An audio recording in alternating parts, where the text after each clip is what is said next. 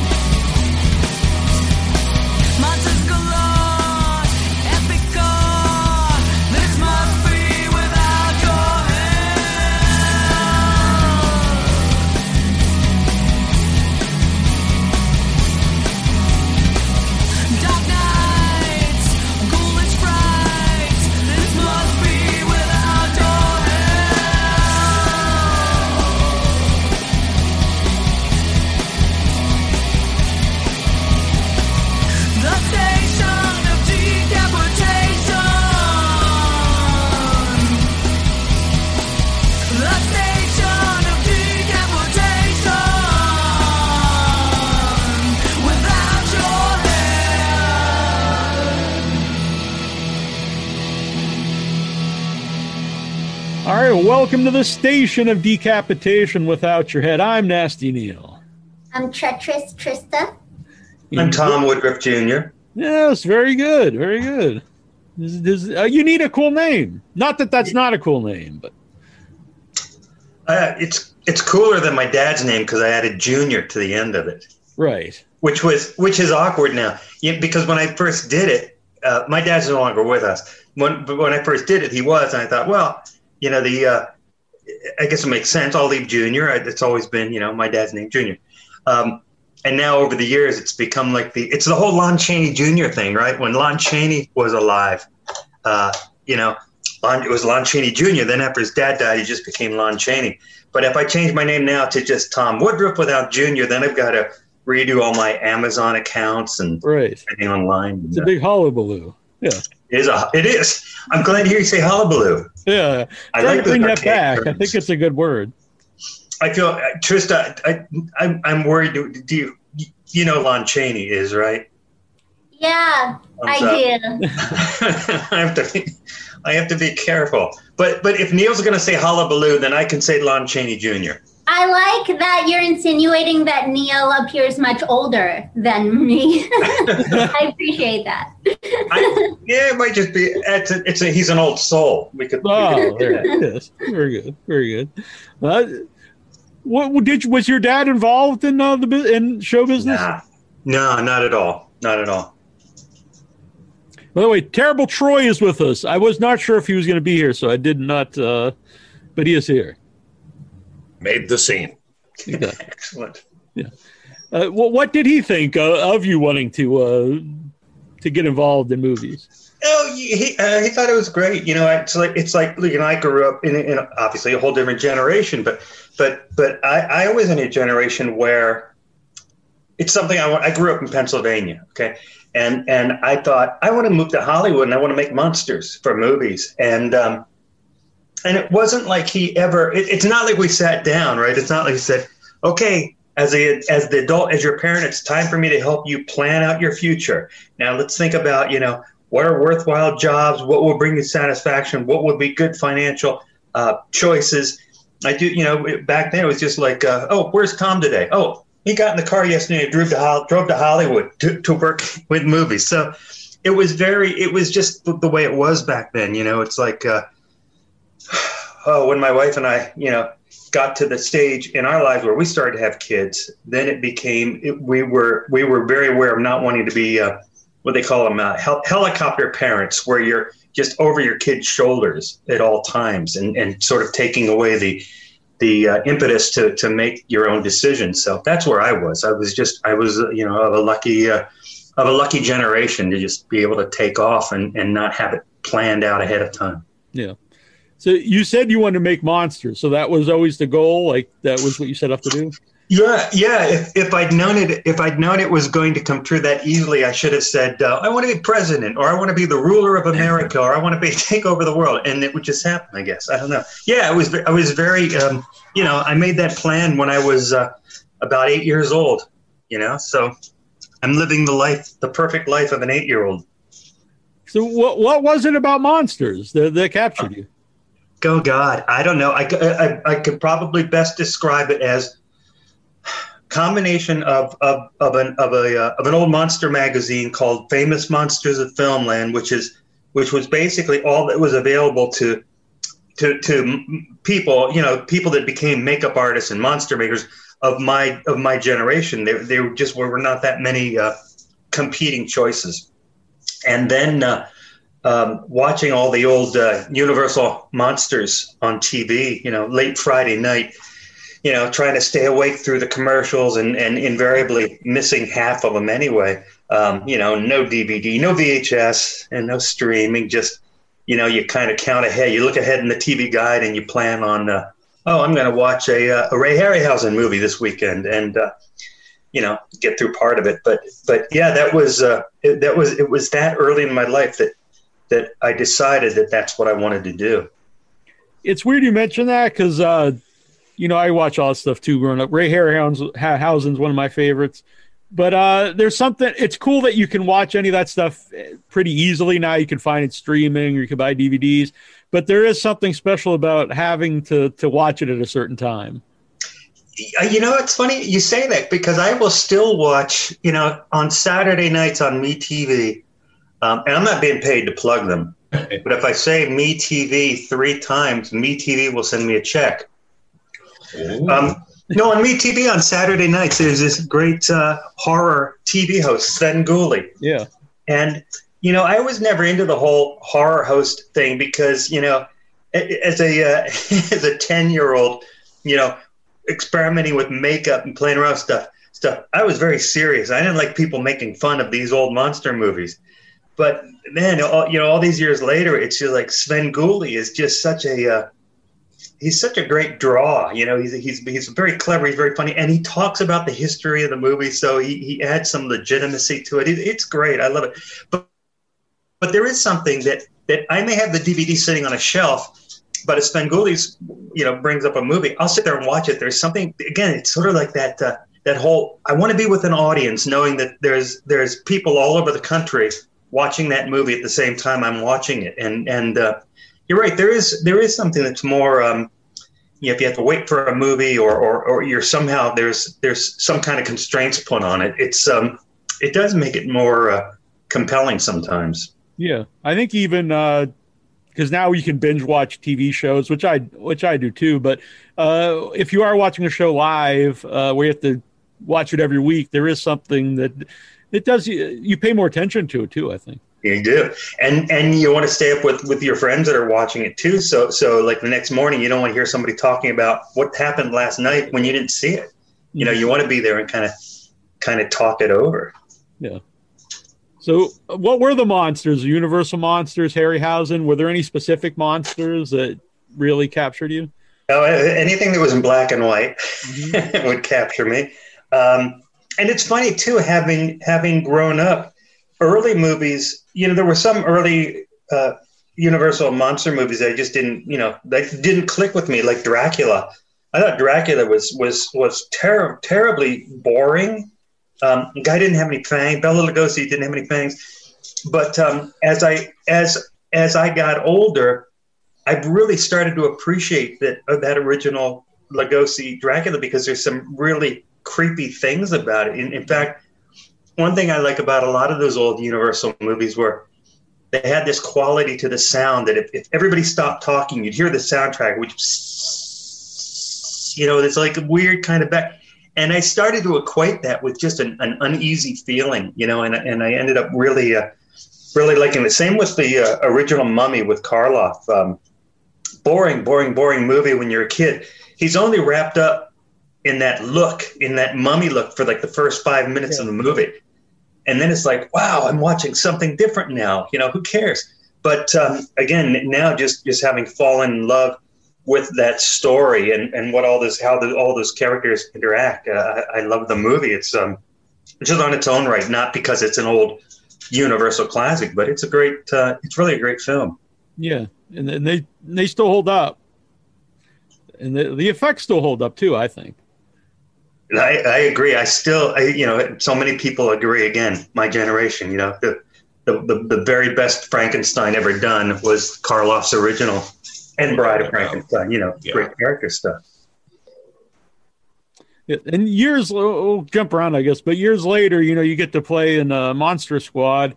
What was that experience like? Because you're recreating the original Universal Monsters. It was, well, it was really cool. It was like, it was probably, you know, I was working for Stan Winston, and that was a great time, you know, in my life, you know, having moved cross country, and then we did this movie, you know, lands at Stan Winston's, and he comes out and he tells us, guys, I'm going to start this movie soon. It's called The Monster Squad.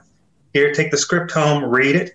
And at that time, the talk was that we, you know, working at Stan's, were going to be able to recreate the original Universal Monsters. And that's always like a really... a real high to think that we could put our thumbprints on the original, on these original monsters. And immediately I started thinking, because I always loved the creature from the Black Lagoon.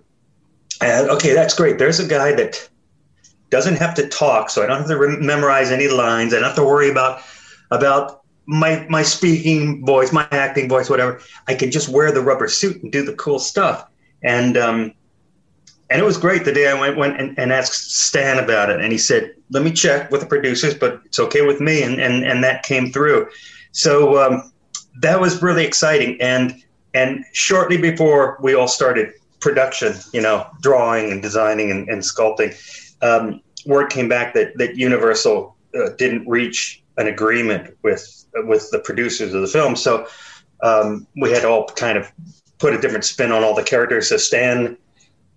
what did he do? He got in the design room and he drew up the Gill Man and the Frankenstein monster and the mummy and the Wolfman. So he did those four main characters, and of them all, I got to sculpt the Frankenstein makeup that Stan designed, and I got to play the creature, the Gill Man that Stan designed and Steve Wang and Matt Rose sculpted. So. It was just a real great time. Yeah. Did you actually sculpt the original ones before, like, that you couldn't use? Just for fun? Yeah. Before you knew that you couldn't use them? No, we didn't get that far. No, we didn't. Luckily, they got us. They stopped us in time. They stopped us. I don't know why I just thought of this. I remember after we knew we were going to do our own originals, Stan came out with the drawing of the Gill Man. He was showing to us, looking at it, and he goes, yeah, I want to spray some crystal clear, you know, some clear sealer over it. And picked up a can, and he's shaking it, and he's talking, blah, blah, blah, blah, and he just hits it with a blast of this crystal clear, which actually turned out to be black spray paint. And right across his drawing, you see all this spatter of black.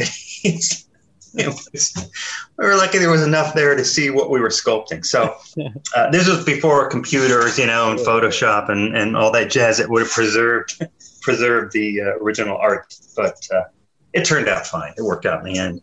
Yeah. That's one of my favorites, too, is actually the creature from the Black Lagoon. And one of the highlights of the show was having Ben Chapman on early on in when we started. Oh, no kidding. Yeah. Wow, that's cool. Did you meet him or Ricou Browning? Have I met him? Yeah. Yeah. And again, when I don't know what the reason was, when I was a kid, you know, reading these Monster magazine, I was more familiar of Ricou Browning as the creature than Ben Chapman. It turned out the deal was that Ben Chapman was doing all the acting stuff and was out on land. Ricou did all the swimming stuff. But it was funny because we were working on I was in the UK working on Aliens with, you know, under Stan Winston with the guys. And I was talking to somebody that was on our crew, like the camera operator or something. I was just talking about the work he was doing. And I don't even know how it came up, but he said, if you ever get the chance to work with this second unit director, do it because he's great. His name's Ricou Browning. Ricou Browning went on and became a big second unit director. I think he did. Oh, now everybody's going to check on this real quick. I think he might have done one of the Bond movies. I don't know. Oh, I actually didn't know that. But I mean, he was doing high level, you know, second unit directing. He also created the TV series Flipper back in the 60s. Now I'm looking at everybody's face. Yeah, nobody knows what I'm talking about. Flipper. You know, the annoying dolphin Flipper. Right. So he was a creative guy. So a few years ago at Monster Palooza, which is the big show, you know, out in L.A. in the springtime, big convention. It's all about monster artists and guests. And Ricou was scheduled to be there to give a talk. So the organizer of the event, I asked him if I could do the interview because I was such a fan. So I got to interview Ricou Browning and talk about his early career. He was so glad that I had somehow heard that he was more than just the guy in the rubber suit. So it was really a fun introduction and talk with him. Mm-hmm. Now, when you did the sculpt thing, you know, you wanted to put your own spin on it because you couldn't use Universal. But how about your movements and stuff? Did you watch, you know, the original one to kind of pattern it off that? Or? Yeah, I think, you know, I first time I put on the foam rubber suit before it was even trimmed or painted, I remember one of the guys working at Stan's said, have you worked out your walk yet? Have you worked out how you're going to walk? And I thought, what do you mean work out my walk? I thought I would just put on the monster suit and just, you know, and I just kept thinking about it. I suddenly thought, I've got all this responsibility to make sure this thing looks great. And I worked out the walk, and it was, you know, it wasn't anything specific, but just kind of something that wasn't just like a guy, you know, walking down the street, I'm the scary monster, but it was having some kind of a fluid movement and you know, just making sure that it we could do what we could to lessen the effect of a man walking down the street. Mm-hmm. Now, I've always loved the Monster Squad, but it didn't really do very well at the time. But it seems like over the years, it's really found an audience. But yeah, you're right. No, you're right. I think it did really badly when it was first released, and then there was some kind of tie up with the rights, you know, because I think it came out on VHS. I don't know. I think it came out in VHS, but then it disappeared, and it took years and years and years before it finally got released on Laserdisc, and then when it hit DVD, the fans just came out of nowhere, and they completely embraced it. Mm-hmm. So what was that like, though, at the time? Because, I would think it's a personal movie for you, growing up with Universal Monsters, and then you make the movie, and it didn't do very well. Yeah, well, it's like...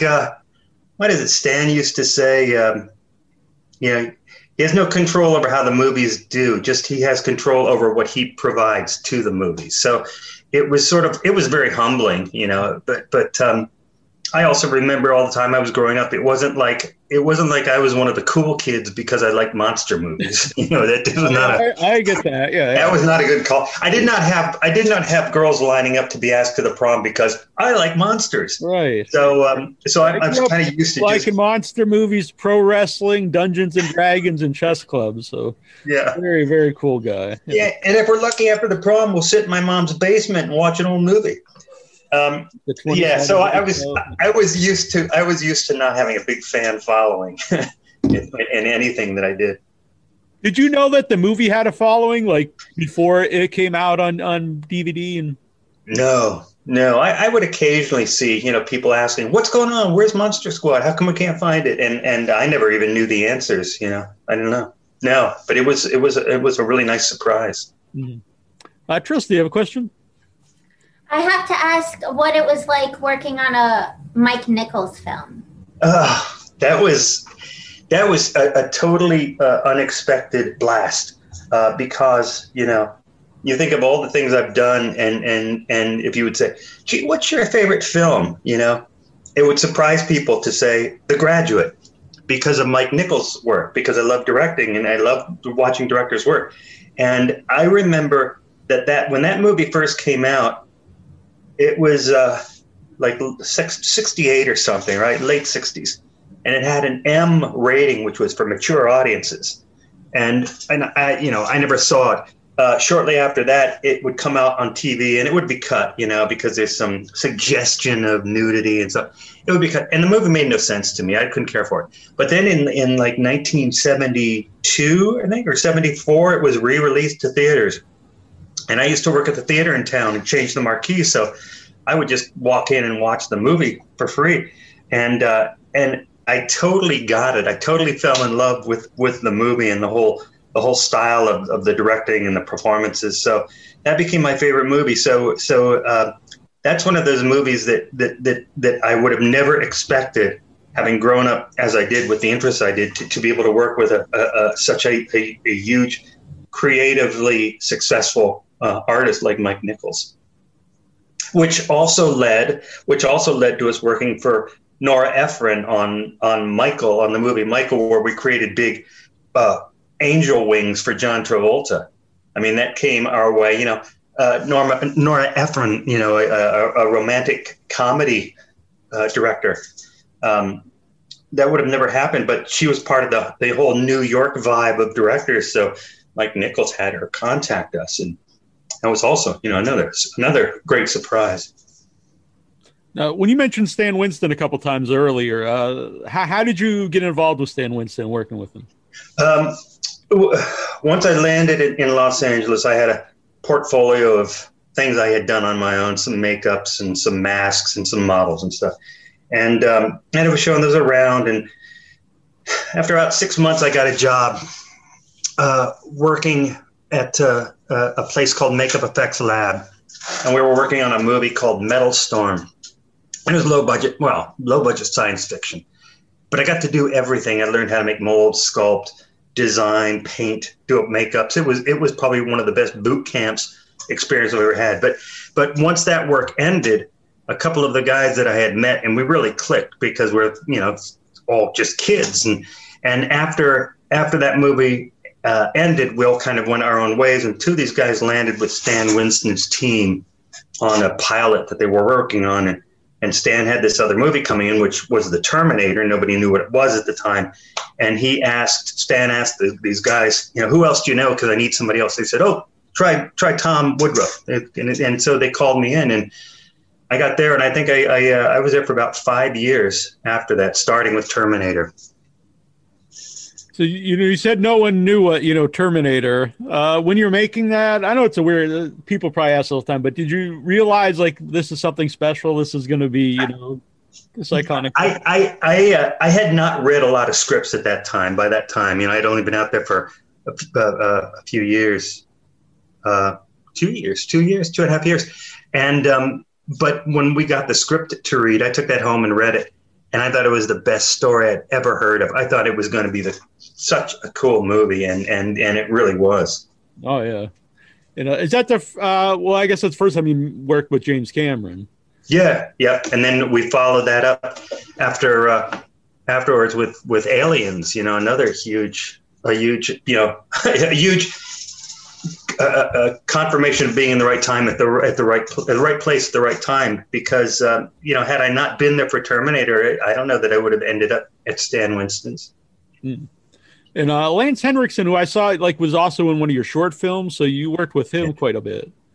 Yeah, Lance Henriksen fan. Oh, Lance is like our third partner. I think between Alec and I, you know, using him in different, you know, Alec had Lance star in Alec's feature, Harbinger Down, and I had him in my short, and And we had done, you know, also films, Pumpkinhead and Aliens, and right. But I, last time I counted, I think there's 7 different projects that Lance and I have worked on together. And he's just an amazing guy. Everything he does, he's so committed to everything he does. I did that short that you just mentioned. I did that short, and I'm playing a small part in it, and I'm doing this scene with Lance, and I suddenly inside I'm going, I shouldn't be here. You know, I don't know enough about acting, and I'm opposite this guy. And it was just amazing how he would just get into his character, and he's such a practiced performer and practiced actor that I can't say enough good things about him. That stood out. I don't know if you ever read his book, Not Bad for Humans. Yeah. I love that book. And I always remember that part where he talks about working on Piranha 2, and a lot of the people on Piranha 2 like kind of treat it as like, it's just this dumb movie. It doesn't matter. But, you know, he gave it his all, and so did James Cameron, who directed it. And he remembered that, and that's how it led, you know, to them working together on movies down the road. And it just showed that, you know, no matter what you're doing, you should still, you know, work your best on it. You know, absolutely. I mean, that sort of goes back to Monster Squad. In the opposite way, I did the best I could with what I knew, what I was able to do at the time, and just trusted that it was going to work out. As long as I was committed to doing the best I could do, that was what was expected of me. So, did you and James Cameron know each other at all before the movie? No. I only met James Cameron during Terminator. And from what I understand, I don't know if you know anything about this, originally Lance was going to play the Terminator? We had a piece of art at Stan's shop that James Cameron had done on a piece of black paper with colored pastels, and it was basically Lance's face in that drawing, you know, holding the gun up like this, which later they converted it to Arnold's face. But yeah, that was the plan, that it was originally going to be Lance. Was it still the same script? Because in my mind, if he'd play the Terminator, it'd be like a really different movie. Well, I think it would be the same movie. It would just have a different flavor to it. I think it would have been, I think what James had in Terminator was something that was purely science fiction, but also big action, big adventure thing. And it was sort of, I still think at the time, the early 80s, that kind of genre, you know, that kind of, you know, lumping those two genres together was new. And Cameron was all over it, because if it would have been Lance, I think it would have been more, if it was Lance, I think it would have been more science fiction and less big action thing. Not just because Arnold's big, but he's just such an overwhelming presence.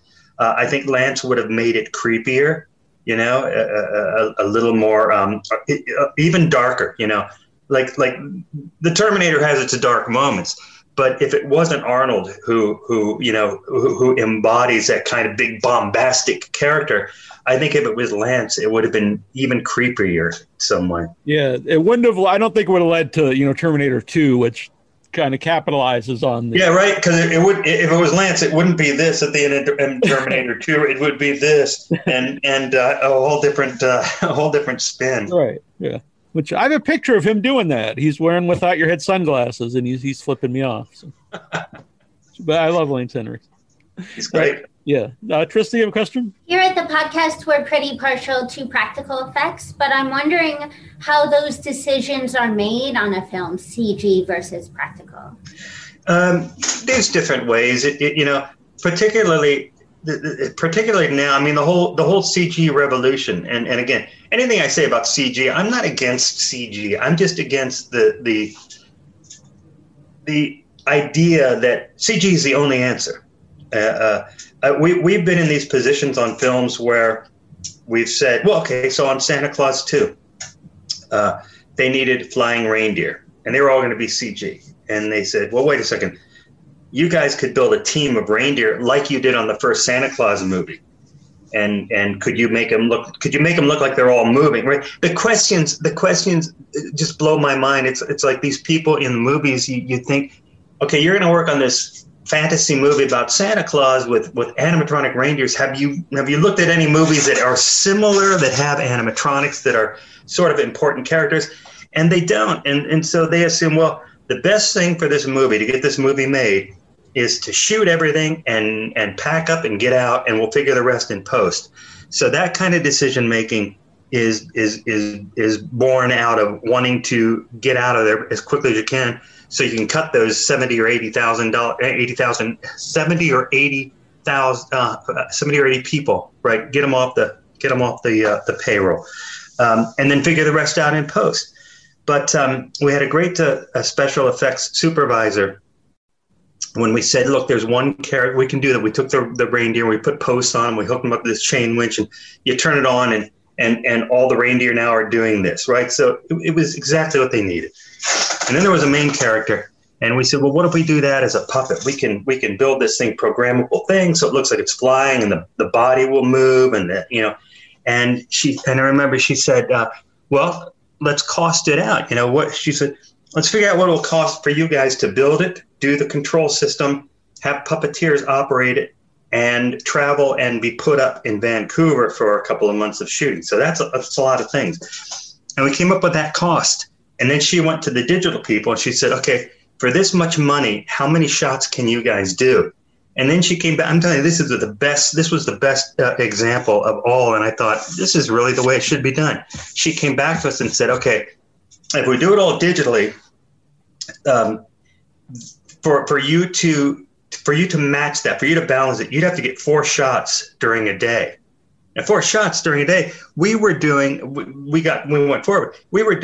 between 8 and 12 shots a day. We made that all possible. The act when Tim Allen was up there on the reindeer and the director saw that gave him the ability to move past figuring it all out and doing it in post and say, oh, put the camera here and then bring the camera this way. And there was suddenly this complete freedom. And I think that's what's lacking even today in movies that we bid on is this inclination to let's just get everybody off the set and we'll do it in post, because people actually think what we do is more expensive than CGI, and it's not. It's expensive. It's expensive, but it's far less than CGI to come up with something that we do. How did that affect your career when CG started to take off? The timeline was that when it started to take off with Jurassic Park, we got really busy. At the same time that people were seeing Jurassic Park and say, oh, animatronics are dead, we were getting so many projects because that sort of opened up the horizon of what could be done. So movies would come to, like Starship Troopers was an example where they couldn't figure out how to make that movie without CGI. And they realized, okay, now we can have these bug creatures, running across the surface of this planet, but we need something big and real and tactile for the actors to interact with. So we did that.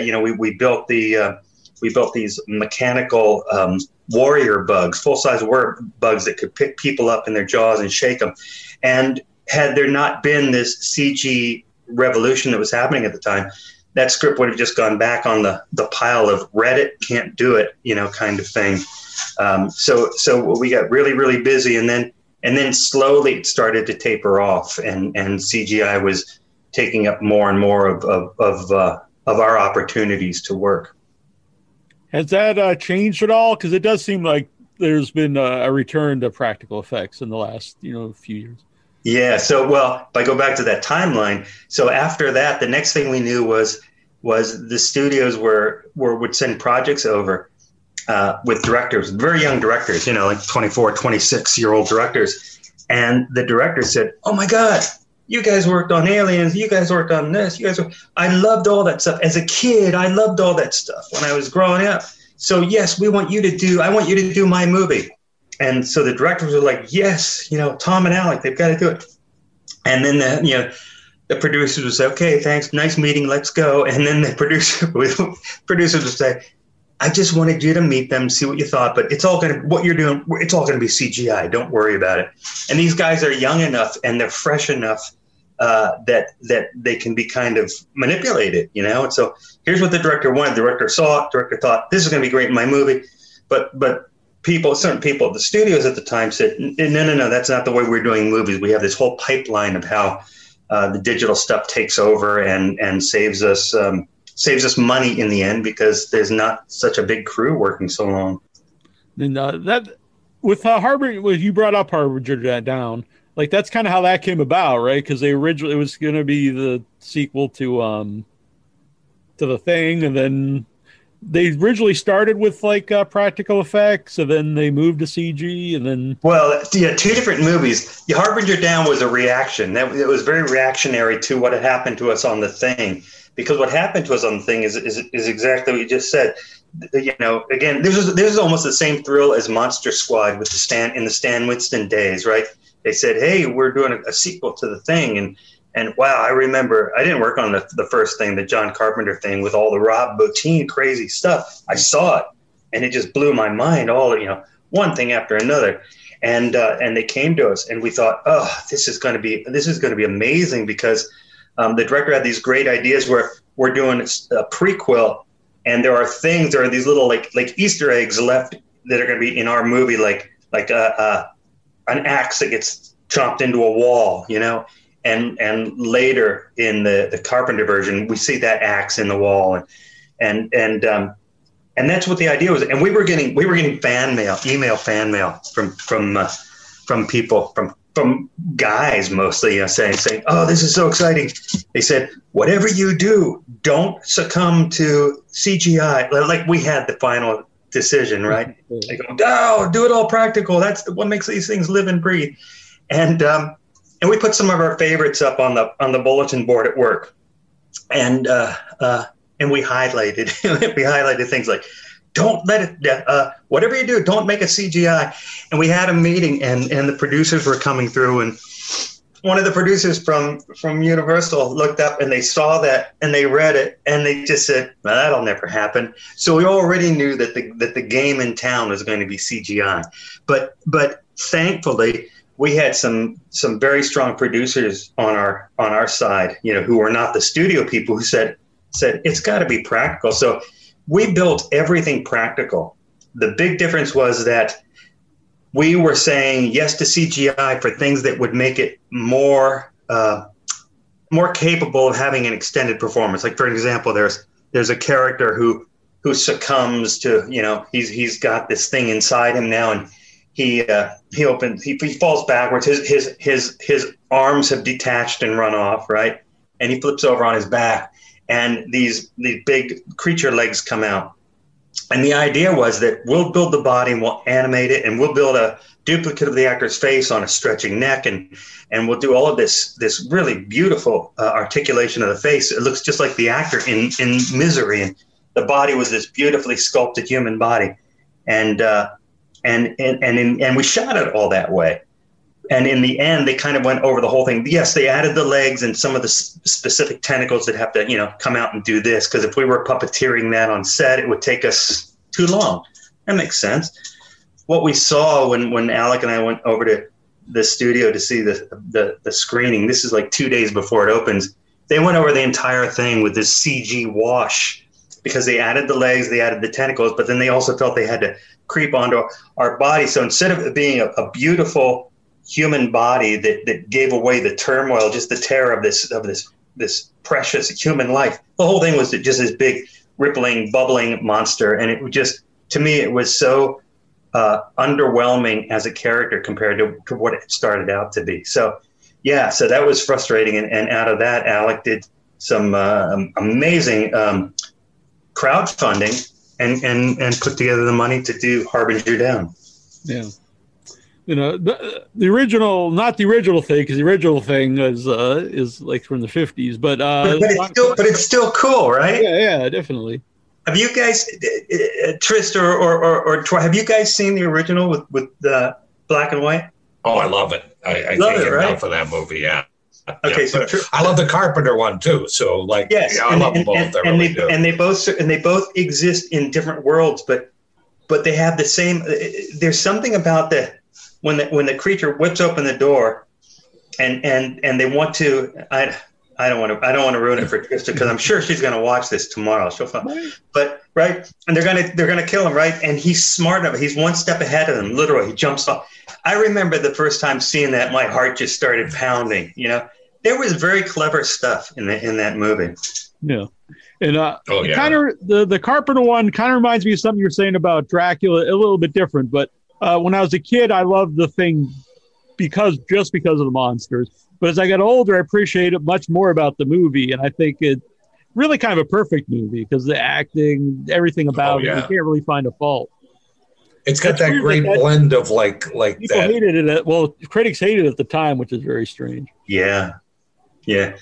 No, critically, a lot of the movies we work on, a lot of the movies of the genre are kind of brushed aside by critics. You know, they're not artful. They're not. They don't really expand the boundary. They don't really reach. They don't really present or prescribe something that's important to the world in that moment. They're just, in my mind, there's something just as important in just being pure fun, you know, for 2 hours to go sit in a movie theater and be terrified. So when did it come about you started to be the monsters in the movies?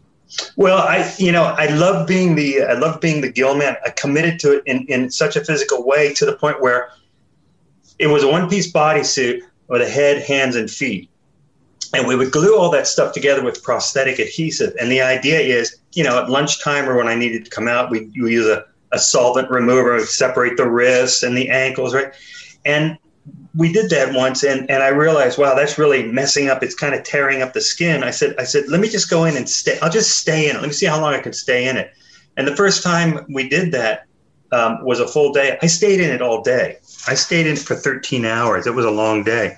And that's where part of my passion was, where I'm going to make sure everything about this suit stays together and looks as good as it was when we first made it. I had a vested interest by the time we started our company because I didn't want to, you know, God forbid we stick a stuntman in a suit and he's doing a lousy job. And then he's also complaining about how the suit's the problem, you know. So I had a vested interest, and I just wanted to keep doing more and more. And from that moment forward, that's, you know, right after that, I did Pumpkinhead, Leviathan. I played the creature in Leviathan. I played the double for Christopher Lloyd in an episode of Amazing Stories that Bob Zemeckis directed, where his head gets ripped off. And so I'm wearing a costume, and I'm like doing all these weird contortions so they can shoot over my back while I'm holding this head. And even that was great fun. I just, you know, it was. I loved designing and building monsters. I also loved playing the monsters, and shortened. It wasn't very long before they just blended together in my mind. That just the love of really creating a character included all the way through performing. Did that affect when you started to design the monsters? If you knew, like, I'm going to be playing this, like I know what I can do and how I'm going to move. I went the other way, knowing I'm going to be playing this character. You know, we can do away with things that would compromise it. So, for example, I know I'm going to have to be in a flying rig, you know, wires so I can do a jump or something. And stuntmen have these nylon things that they wear, and they stuff lamb's wool under it so that it pads. But it suddenly becomes like this thick, right? And I said, forget that. I'll just, you know, take my chances with nylon strapping. And no, we don't have to figure out a way to have a fly or something to open it so that I can have bathroom breaks. I'm just gonna man up. I'm just gonna hold it all day, and that's basically. Fritz out the window, huh? Oh yeah, I absolutely. I got into a point almost where the discomfort became the thing that I could focus on, and then I could just play the character and just not let the discomfort once. And it would literally, the minute they would call cut, I could just suddenly feel a whole change in my body. Like suddenly I'm aware of things again, but while the camera's happening, it was all amazing. Yeah. Because, you know, it would be hard to do that, you know, knowing someone else is going to be in that suit. But if it's you yourself, you know, you can, you know what you can handle, and you don't mind sacrificing it for yourself. Yeah, that's right. No, that's right. We shot Alien versus Predator, the second one, Alien versus Predator Requiem. We shot in Vancouver in the winter, in December, and we were on an outdoor set, and it started to snow and then rain, and I'm just basically in this thin foam rubber monster costume, and I was out there I stayed on this roof set, and they do a take with the actor, and then they'd run him off and put him in a heated tent, and I would just stand out there because I had already expounded a lot of energy just climbing in around the air duct, right? And I thought, I'm just going to sit here. I'm going to ignore it. But while I'm sitting there, I'm watching rain come down and freeze immediately on the set around me. But that was the difference between me doing this and the actor who, you know, he'd muscle up, do a shot, and then run back into his warm-up tent, and we'd all wait for him to get warm and then do another take. So those were the kind of things that that I think actually helped me stay more committed. Mm-hmm. Was that a weird experience doing like another, like you do Alien vs. Predator, then you do another one? It's kind of like the retake of the first movie. Yeah, it was, you know, well, was it there? It's not like there's a lot to mine out of the Alien character. It's mostly physical. It's just the presence and the physicality. It's not like, okay, in the new AVP, we're going to see where he realizes he loves people. It wasn't anything like that. So it's just sort of, redoing what I had done before, just in different storytelling. Right. For you. So when was the first time you played an alien? Was it for in Aliens? Alien 3. And at that point, there's already been two Alien, movies. So do you do you incorporate something new, or do you want to keep it true to the first two, or is it? I wanted to stay away from Aliens. Because having worked on Aliens, I'm a really harsh critic, of my own until it reaches that point where the clock says, okay, time to finish up because this thing has to shoot in a week or whatever. But having done the approach we had done in Aliens, which was basically guys wearing these leotards, black leotards with some raised sculptures of ribs and bones, and it was very stylized. And the reason being that Cameron wanted to look really thin and slender, like the alien did in the first movie. But the alien in the first movie was huge. He was 7 foot something, this very tall, very thin, spindly performer. And in Aliens, they were shorter, normal sized guys. But it was shot in a way that you couldn't really tell. So for Alien 3. The approach was we wanted this alien to look like the first alien, but we wanted it to move more. The first alien couldn't really move that well. It was a construction technique that was not really conducive to him being able to perform. So we made ours out of lightweight foam rubber, and it would stretch and blah, blah, blah. And so that was our goal, was to sculpt and finish it in a way that was more reminiscent. So we sort of jumped back toward the first movie in terms of what it looked like and how it moved. No, it's kind of a divisive movie, but I'm a big fan of Alien 3. Were you always? Did you start out being disappointed? Well, yeah, I actually always liked it when I went to see it at the theater as a kid or my teens or whenever. Yeah. That's cool because we got the thing. We understood the thing was that most people didn't like it. Oh, David Fincher, too dark, too weird, and then they start to see David Fincher doing The Game, and they start seeing David Fincher doing. Seven, right? Yeah. And then they go, oh shit, now I understand David Fincher, and now I love Alien 3. It made a difference. Yeah, I remember at the time, some of my friends didn't like it, I don't think at the time, but I always liked it. But I was always into dark stuff, so. Yeah, it's cool. It's very cool. And I love Pumpkinhead. That's one of my favorite monsters. And not just because you're here. We did a favorite monsters show once, and then that was on my list as Pumpkinhead. Wow. Yeah, it's funny. When people ask me what my favorite character that I've ever played, I always say Pumpkinhead. And it was always because Stan was directing, and he came to, the four of us in his shop that had been with him for many years, and he said, you guys do the monster. I got to focus on directing. And that's what we did, and that's what we came up with. And it was a great. The whole thing was a great experience. Yeah, when we Lance on, he said that was his favorite film that he worked. Who was that? Lance Henriksen. Oh no shit! Yeah, he had a great role where he got. Yeah, he was the most sympathetic character. Yeah, right. Oh, yeah, very sympathetic, and I love the fact that he's washing his kids' hands outside, reaching around him, and he just improvised this whole thing about. His grandmother's hands and how thin her skin was and how good it felt when she used to wash his hands. And that's, again, those are the things I look at and I think, wow, that guy commands scenes that way. Trista, do you have a question? You've played several gorillas. I'm wondering if you've studied gorillas. Are you a gorilla expert? Related to a gorilla. Yes. Answer. Yes. I've studied gorillas. I've always loved gorillas. Were the main reason I would go to zoos, and I love gorillas. Am I a gorilla expert? No, I don't. I mean, I know about gorillas just from watching them and studying, but I don't consider myself an expert. I think what I'm an expert in is being able to move in a way that the suit allows, with, you know, arm extensions and trying to hide my long legs and still make it look like a gorilla does. So I found certain things that they're able to do, you know, like they can, if they're standing up, they can block their body with their, you know, these big long haired arms. And so I would do stuff like that. I think just the allure of them was, I remember, you know, as a kid, I always thought gorillas were the closest thing there were to real monsters, since nobody had found a Bigfoot by that time.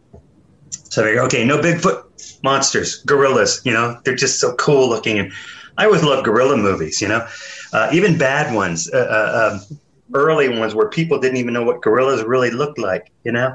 It was always, I always loved that whole feeling of classic old movies with gorillas inside. Yeah. Along those lines, maybe you don't want to answer this, but because you said even bad ones, do you have any like guilty pleasure monsters that, you know, maybe they aren't the best, but that you enjoy them anyway? Yeah, let's see. It's funny. It's not so much for monsters. Just after I saw the movie Ed Wood, you know, with the Disney one that came out, right? Yeah. I had seen, you know, Plan 9 from Outer Space once when I was, you know, late teens, and I thought, oh, that was a stupid waste of time. And then I saw Ed Wood, and I had to go back, and I think I've seen Plan 9 now twice. It's just so obnoxiously, insanely amateurish, you know. Uh-huh. But that's a guilty pleasure. But it's funny. I drive my wife nuts sometimes because you know, I'll be laying there at night or something. I'll think, okay, I've got my Netflix, I've got this, I've got all these streaming opportunities, and I'll go and I'll do a search for like vintage gorilla movies, and a bunch will come up, and I'll start watching them. Oh shit, I've seen this one. I'll go to another one. And then I've lost Netflix. Then I got to find something. Then I find a great one, but I have to rent or buy it. And I'm a cheapskate, so I'll wait till next month and get it for free. But before I know it, I've wasted 20 minutes trying to pick out a movie to watch. Uh-huh. But yeah, I love really early rough monster effects. Yeah. Yeah. Do you have any thoughts on robot monster? Gorilla suit with the. Oh yeah, because you got the gorilla suit going on that one. Yeah. We did a robot monster for, and we did this movie at Warner Brothers. It was called. What was it called? With Jenna Elfman, Looney Tunes back in action, right? So the movie stars, and it was the Warner Brothers cartoon characters, and they wanted to have monsters in it. So, you know, the Metaluna mutant from This Island Earth, the big brain thing with the big with the that claws. That thing's great with the claws. Right? Yep. And he's wearing like these weird reflective pants with veins glued on the pants. Like, I don't know what they were trying to say. You know, it was weird. And I could just imagine that discussion. You know, back in the 50s. You know, where Bud Westmore was the guy, right, on all these old Universal movies where it said, I've got it, trousers with veins glued to them. That'll scare the kids. But so I played that one. We built that and played that one. And then there were some other guys, you know, Howard Berger, Greg Nicotero did some monsters for it. And the guy that had the original Robbie the Robot from the old movie, he brought his robot in, and so there was still one monster that was unassigned, and it was Robot Monster. And of everybody working on it, everybody wanted to say, I want to do Robot Monster. Everybody wanted to do the worst movie monster of all time. And I think the way we got it was because we had a gorilla suit, and we said, we'll throw it in for free. So we got to do the diving helmet, and the only difference was Joe Dante, who was directing, wanted to have a blinking eye inside, so we did some animatronics. But yeah, that was you know, you take all of us movie creature effects guys, and everybody wants to do the worst movie ever. That kind of tells you where our heads are at. I love it. So yeah, I was at a they didn't do it this year, but I normally go to a 12-hour horror movie marathon. It runs from midnight till noon the next day, and they always do a Halloween costume contest. And one of the people there was dressed as Robot Monster, and I thought it was amazing, but they kicked him out right away. They were like, that's stupid. But I was like, you don't know what's going on. They have no appreciation there. They have no love. Exactly. Craig Lindberg wants to know, I see he's listed on the Wonderfest website, a model-making convention. Do you make models? And if so, what type? I do. I haven't done one for a while. I mean, yes. Yeah, I'm already trying to come up. In my defense, I started doing these models. I started going back, finding all these old Aurora monster models, right? Yes, those are the best. I thought, okay, I'm going to take this model, and I could sculpt things and you know, clean things up, make things look a little different. And I didn't want to. I wanted it to be exactly like somebody knew how to handle a glue bottle, put it all together. Yeah. And they didn't do that much, too. I shaved off the seams a little bit. But then I wanted to do this really bitchin' paint job on it. So for a while, I think there's like 13 different original monster models that were made, you know, by Aurora in the 60s. So I had them, and I think half of them have been painted. But I have not touched them for years, and I'm hoping there's going to be some kind of a timer that tells me when it's time to tap out, but still leaves enough time that I can go back to things that I was doing just for fun, like painting and sculpting and that kind of stuff. Troy's my older brother. He used to collect the Aurora models. Those were the best. I love those. Although I did find out that the old ones were made out of rawhide because my dog ate most of them. Yeah, it was a great chew toy, you know, like don't mind the tester's paint on there, but you know. That was the hard way to find out. Well, that's the reason they became so expensive, because they were disposable. I literally read somewhere that Aurora figured that most kids would glue them, paint them, and then blow them up with firecrackers. I do that with my other ones, like my cars and planes and things. I blow those up with fireworks, but not my monsters. Those were precious, you know. They are precious. Trista, you have a question? I do. I realize we've moved on, but I have a follow-up gorilla question. So when you're playing different gorillas, are you imbuing them with distinct personality traits, or are you pretty much relying on the body language to carry that performance? Most of the time, that's a great question. Most of the time, the gorilla is there for, you know, a scare, like, you know, old dogs. It's a one-note thing. Oh, these guys are stuck in the gorilla enclosure, and at least it's empty. But oh no, a gorilla comes from around the corner. It's scary. The singular exception was the singular exception. We also did an episode of Two and a Half Men, so that was just goofy fun. But we did Zookeeper, and I played an adult, and I played the gorilla in Zookeeper. And the idea was he was like the second lead character playing to Kevin James.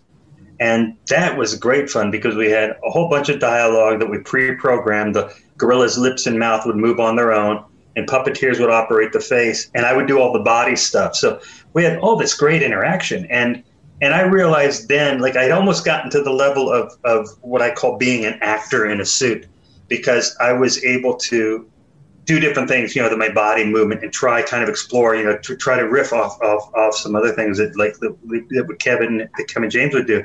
But the downside was that I wasn't operating the face. I was looking at a video screen inside, so I could see what the cameraman was doing. So I knew how to stand to hide my legs, and I knew how to do this. And it was frustrating because there would be these kind of sensitive moments, and I wanted to do something different with the face that I had no control over. So that, while it felt better to be able to act in a suit and act and react and have some back and forth going, getting to that level of not being able to do the final expression was frustrating to me. But otherwise, it was my favorite performance in a film. And it was goofy and it was funny. You know, I got to play around.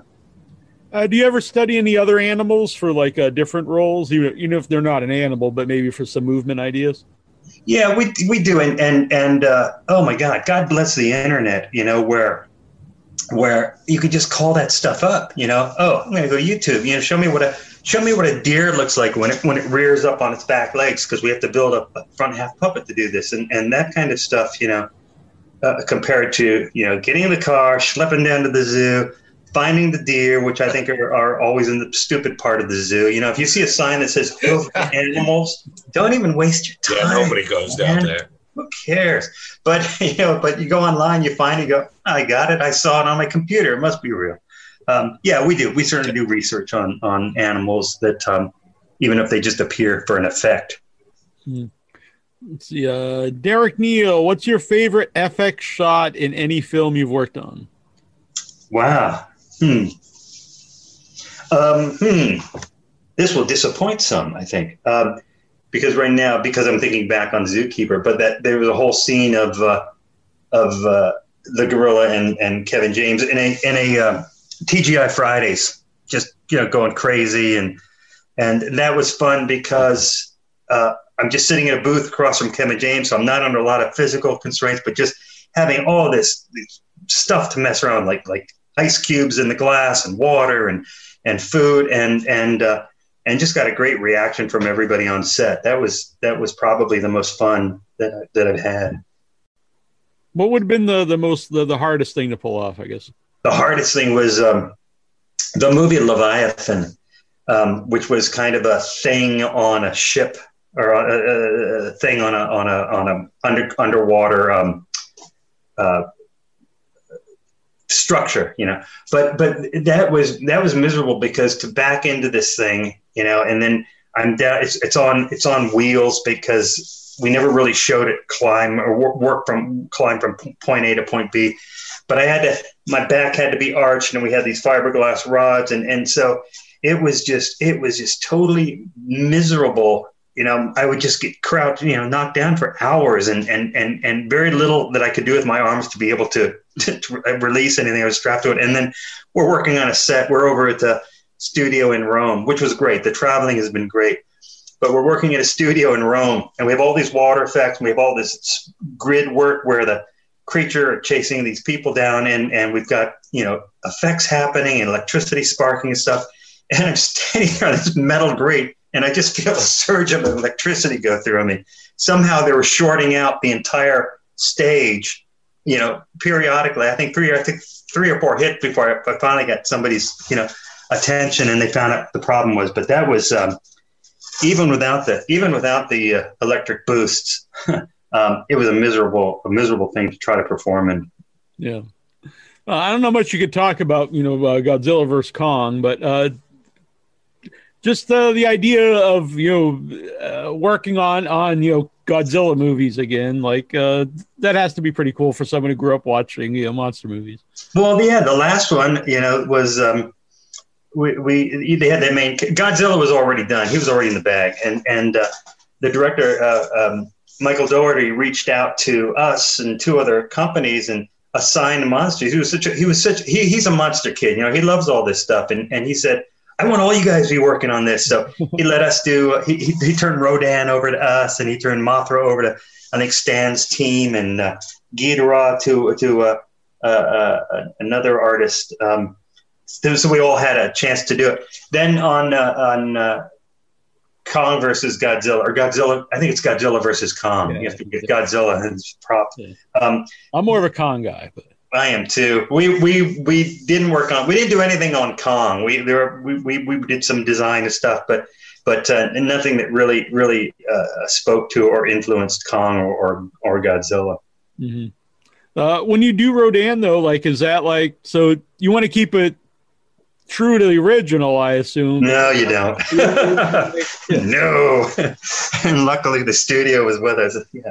Yeah. I mean, all that stuff was fun in the 60s. You know, who knew? You know, I think what they were doing at Toho Studios in the 60s was not as successful as what we were doing in this. I mean, if you just compare the timeline, but because I think when I think of monsters in the 60s, you know, we've gotten past some of the early bad stuff. And you know, Ray Harryhausen, you know, came and rescued the genre.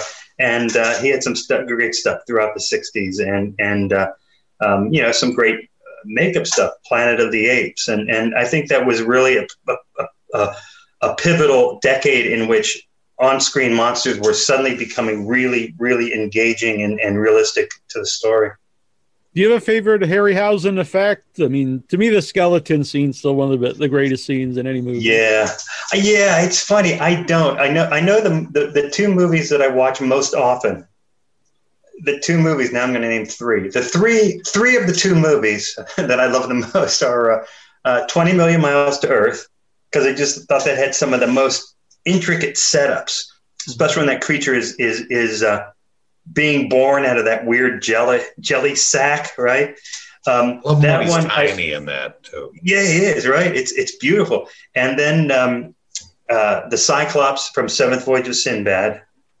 And then the other one, I absolutely love Golden Voyage of Sinbad.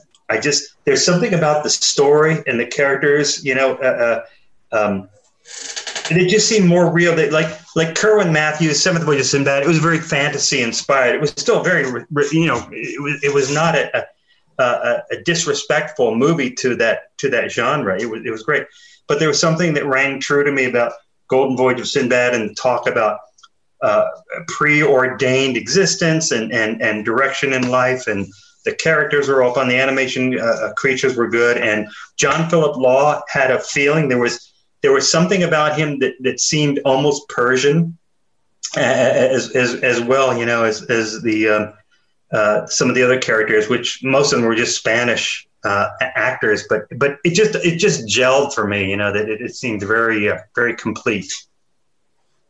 Is there any monsters that you've wanted to make that you haven't had the chance to yet? Well, yeah, I want to make Pumpkinhead too. You know, I want to do the sequel to Pumpkinhead, and I don't want to be in the suit. And I want somebody that's younger and thinner than I am, and I want to write and direct it. I think I actually did a treatment that I complete. Of course, I fall in love with it. You know, I think, how can this not work? And then I talk to people who have the rights, and I realize why it can't work. But to me, that right now would be the dream job, is to be able to go back and recreate a character that was very early in my career. My son's become a performer, right? Put him in and me direct and just start it all over again from a whole different point of view, like more like an origin story. Hmm. Troy, I'm putting him on the spot, but he does a really good impression of the witch in Pumpkinhead. You got to let it run its course, Ed Harley. I love that. That's pretty good for being on the spot. Yeah. I like to embarrass him. But, yes. Is directing something you'd like to do more of? Yeah. Yeah, I had a great experience with a feature called Fire City. To sell, you know, it didn't go theatrical. It went on, you know, video on demand, and I think it's on Amazon. But they retitled it Fire City End of Days to make it sound like this is more than just a city on fire, man. It's the end of days. So, but I loved it. It was super low budget. Basically ended up doing all the creature stuff, lots of makeup. We had a huge makeup crew, no surprise. But it was just this really cool story of these demons that exist on a plane that we don't see. Like, we see a guy in a hallway, but he's actually a demon. And they all live in this big, decrepit apartment building with real human beings. And the way they survive is they live off the misery of these people in this horrible tenement, right? But they got to keep themselves secret. But something happens to disrupt the natural flow of their plane and the human plane. And this one demon character has to go to the human plane to fix things. And I literally, I was running from shot to shot. I told my actors right up front, I said, you just got to bear with me. I think we had like 2 weeks of rehearsals, but I said, bear with me. I can almost guarantee I'm going to spend more time setting up the camera than I am shooting you know, because we have so much to do and we have such little time. And everybody pulled with me, you know, to do that, to make it possible. And I'm really proud of some things in that movie. You know, it's for a first feature, I'm very proud of the work.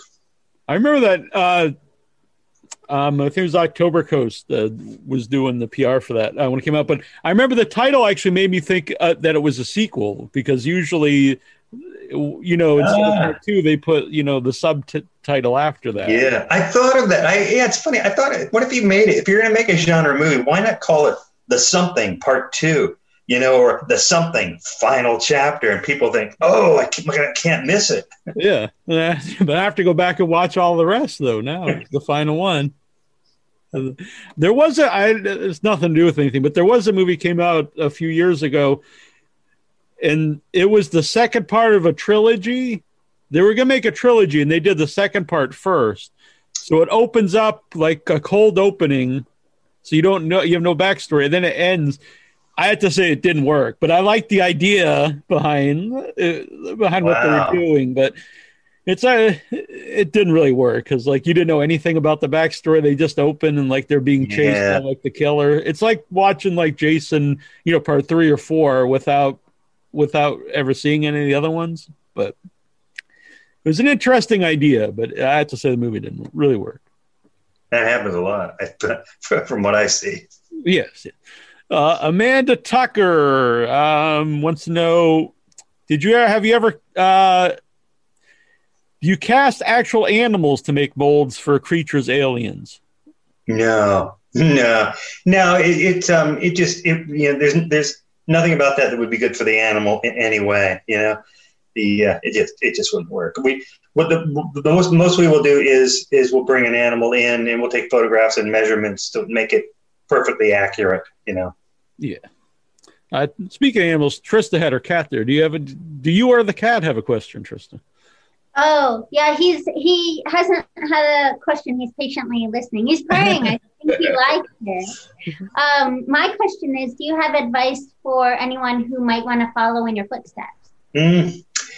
Yes. Do I have advice? It's funny. Well, of course I do, right? Of course I do. Do I feel like I'm the guy to share it? I mean, there's some great guys that have done some really great work. I did a lesson for the Stan Winston School of Character Arts, which is really a great organization. And I would say if people are interested in this whole field and they have not yet gone there, that's just, they should find it. It's online. But I did a lesson about suit performance. So, I feel if I say, I don't have anything to say, it's not being, I don't want to be disingenuous to what I did say in this lesson. I took it kind of light because it seems like kind of like, I don't want to be the guy going, let me tell you about wearing rubber monster suits. So I just, but it's just mostly the physical commitment. I've always worked to try to keep in shape because I love the work.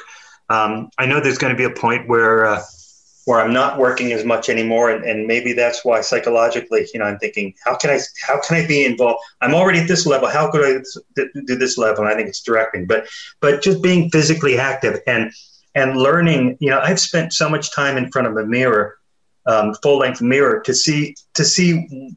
What it looks like when my body feels like this, so basically so I can understand how to move in such a way that is evocative of anything that's not human. Particularly, the more human the creature suit is, the more it's got 2 arms and 2 legs and a head, the more it has to not move like a human being. So I find ways to do that, and one of the things that I've loved was thinking of these kind of comic book frames when I get to a point, like if the creature's coming up on person, right? And the creature suddenly stops. I never want to just stop and be there, right? I'll always end up with some kind of a cool dynamic pose, right? And I believe in doing that so that again, if particularly if you're going to stop moving, you want to look cool even when you're not moving. So that's the biggest thing is just having an awareness, of where your presence is. Interesting. What did you do for It, the movie It? We basically there was a design that Andy Muschietti came up with, the director. There was just a brilliant design. It was in pencil, and he had done a very simple test without prosthetics, and we just sat down with him and said, "Okay, well, here's what we could do. Your design shows this. It's like trying to get the feeling of a baby, of a child." And we said, "Let's do a slightly, you have a big forehead, so we can do a prosthetic there, and we can do prosthetics that round out his cheeks a little bit, and even a little thing on his nose, and this little cherub looking thing. But the color was there, the orange hair, the white skin. We probably had a lot of mileage if we would have wanted to run and say we designed we designed Pennywise, but we didn't. And we just enacted and made that sketch come to life. And it was a great experience for us to be able to be involved.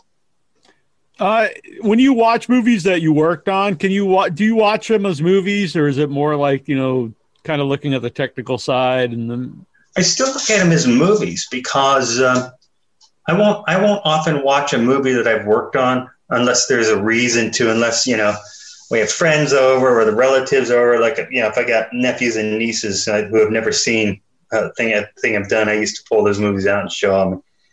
And, but it's always been, I will see a movie and I will remember what was happening that day or earlier in that scene, and it kind of refresh my memory of all these different experiences I've had. It's really a great way to be able to kind of appreciate what you've gone through in your life. Mm-hmm.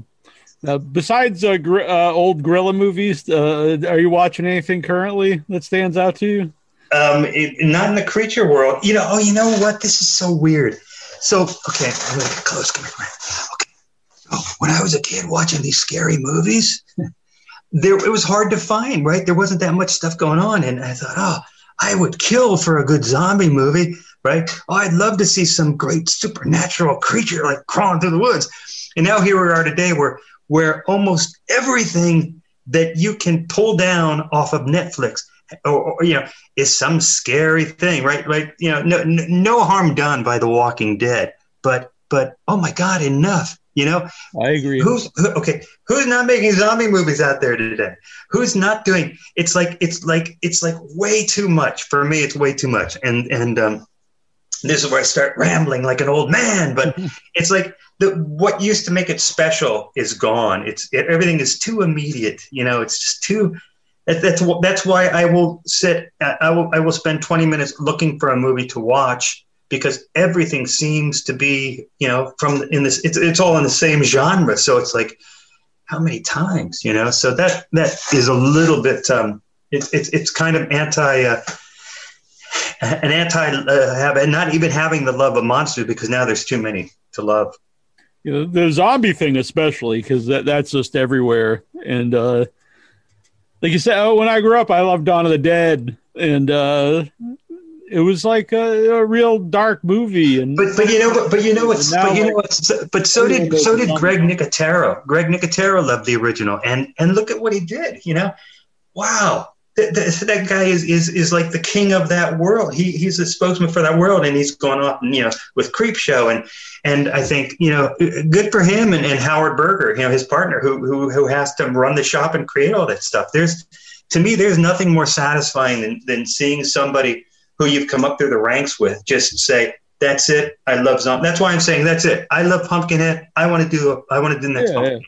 Yeah. It's that freedom of creative choice. Mm-hmm. And I also like the Walking Dead comic book. If you go back to the real old shows, I said this comic book would make a great television show. Really? Yeah, I think they deserve some kind of compensation. I think. I used to watch Family Ties, and I would say, "At Michael J. Fox, he's going to be a movie. This is sad but real. That kid's going to be a movie star someday." Especially if you put a DeLorean in there. I was Christopher Lloyd, you're good to go. Yeah, I was wrong with Teen Wolf, but then things started to gel with the Back to the Future movies. Yeah. Still time, I guess. So it's a weird time right now. Are you working on anything currently? We're about to start a movie. I say we're about to. We're ready to start a movie as soon as the studio... As soon as they go from blinking green to a full green light, and it's nothing that I can talk about yet, certainly, but I'd be glad to come back when I can because it's a very exciting project for us. It's without wanting to, I'm not trying to tease, but it's very cool. It's really came out of nowhere for us, and it's going to be very interesting. Oh, very cool! And can people? Are you on social media for people to follow you? I am. Yeah, I'm on Instagram. It's oh shit. I should have looked it up. Actually, I'm not far away from being able to look that up. I'm mostly on Instagram and embarrassingly enough, I'm still on Facebook. I am. What? Why? I prefer Facebook. Yeah.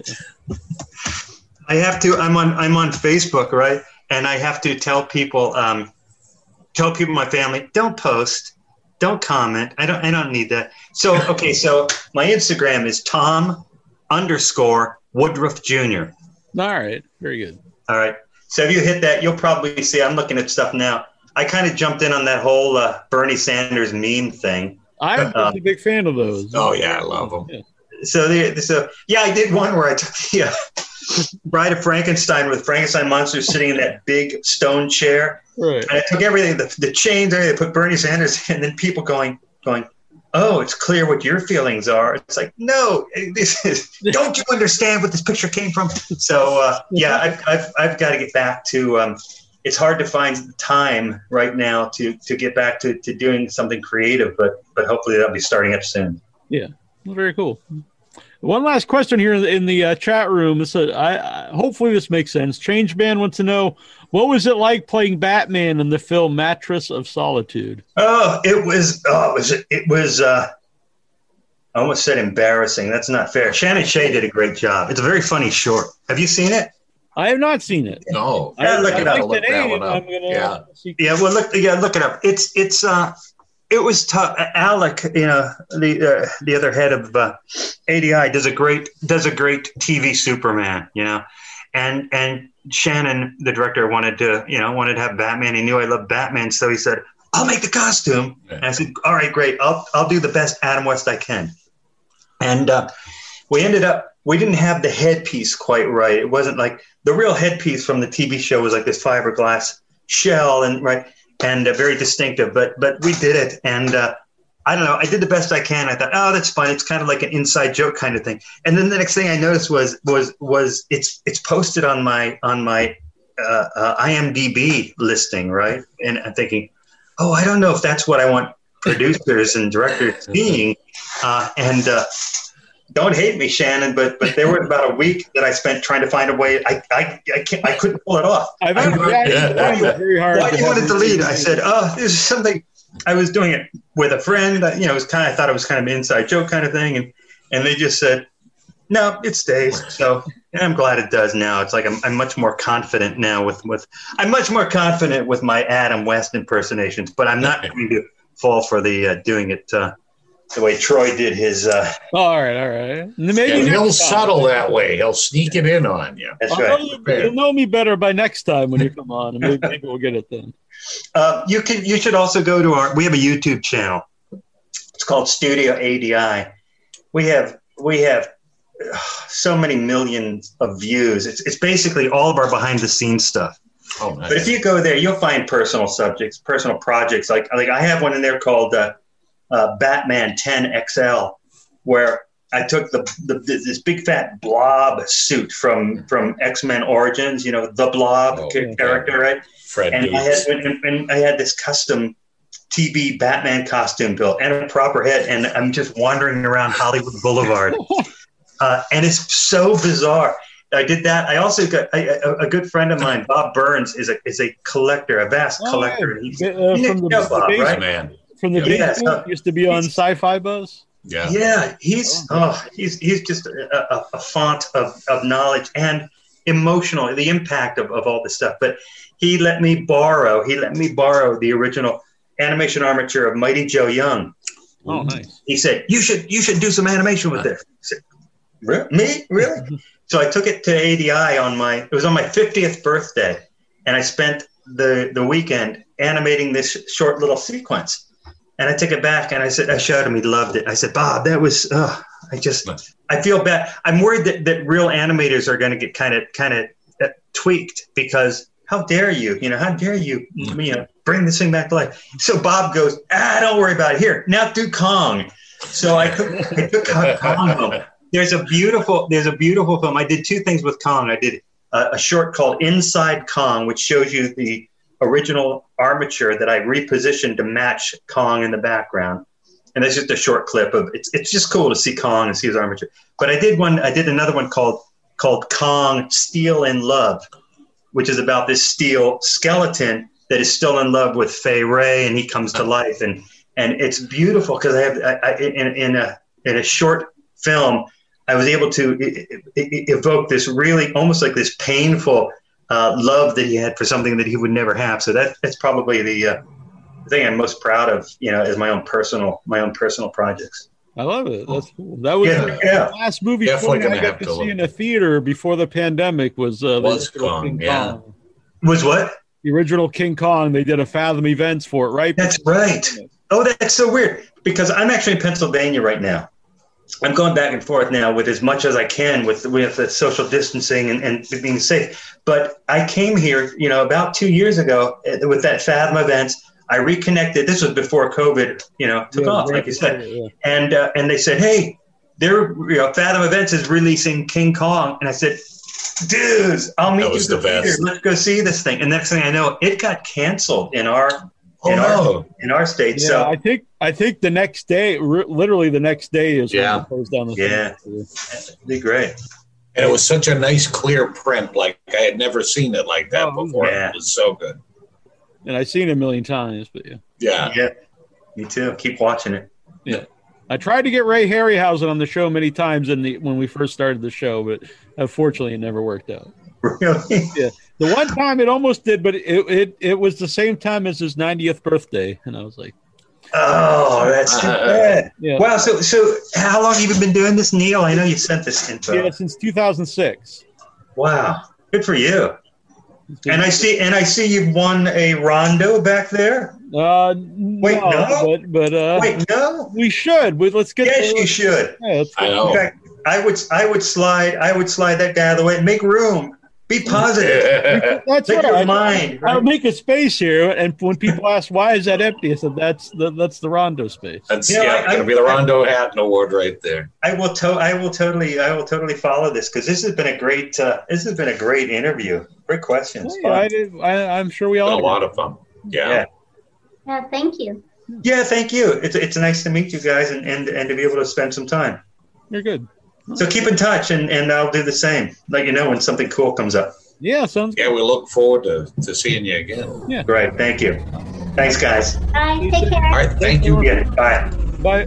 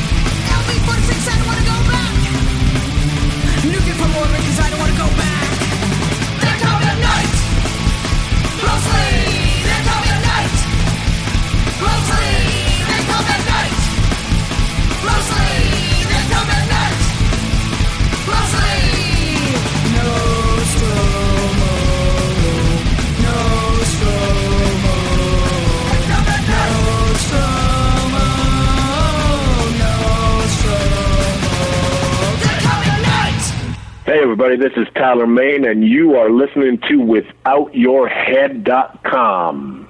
I still got mine. You got yours?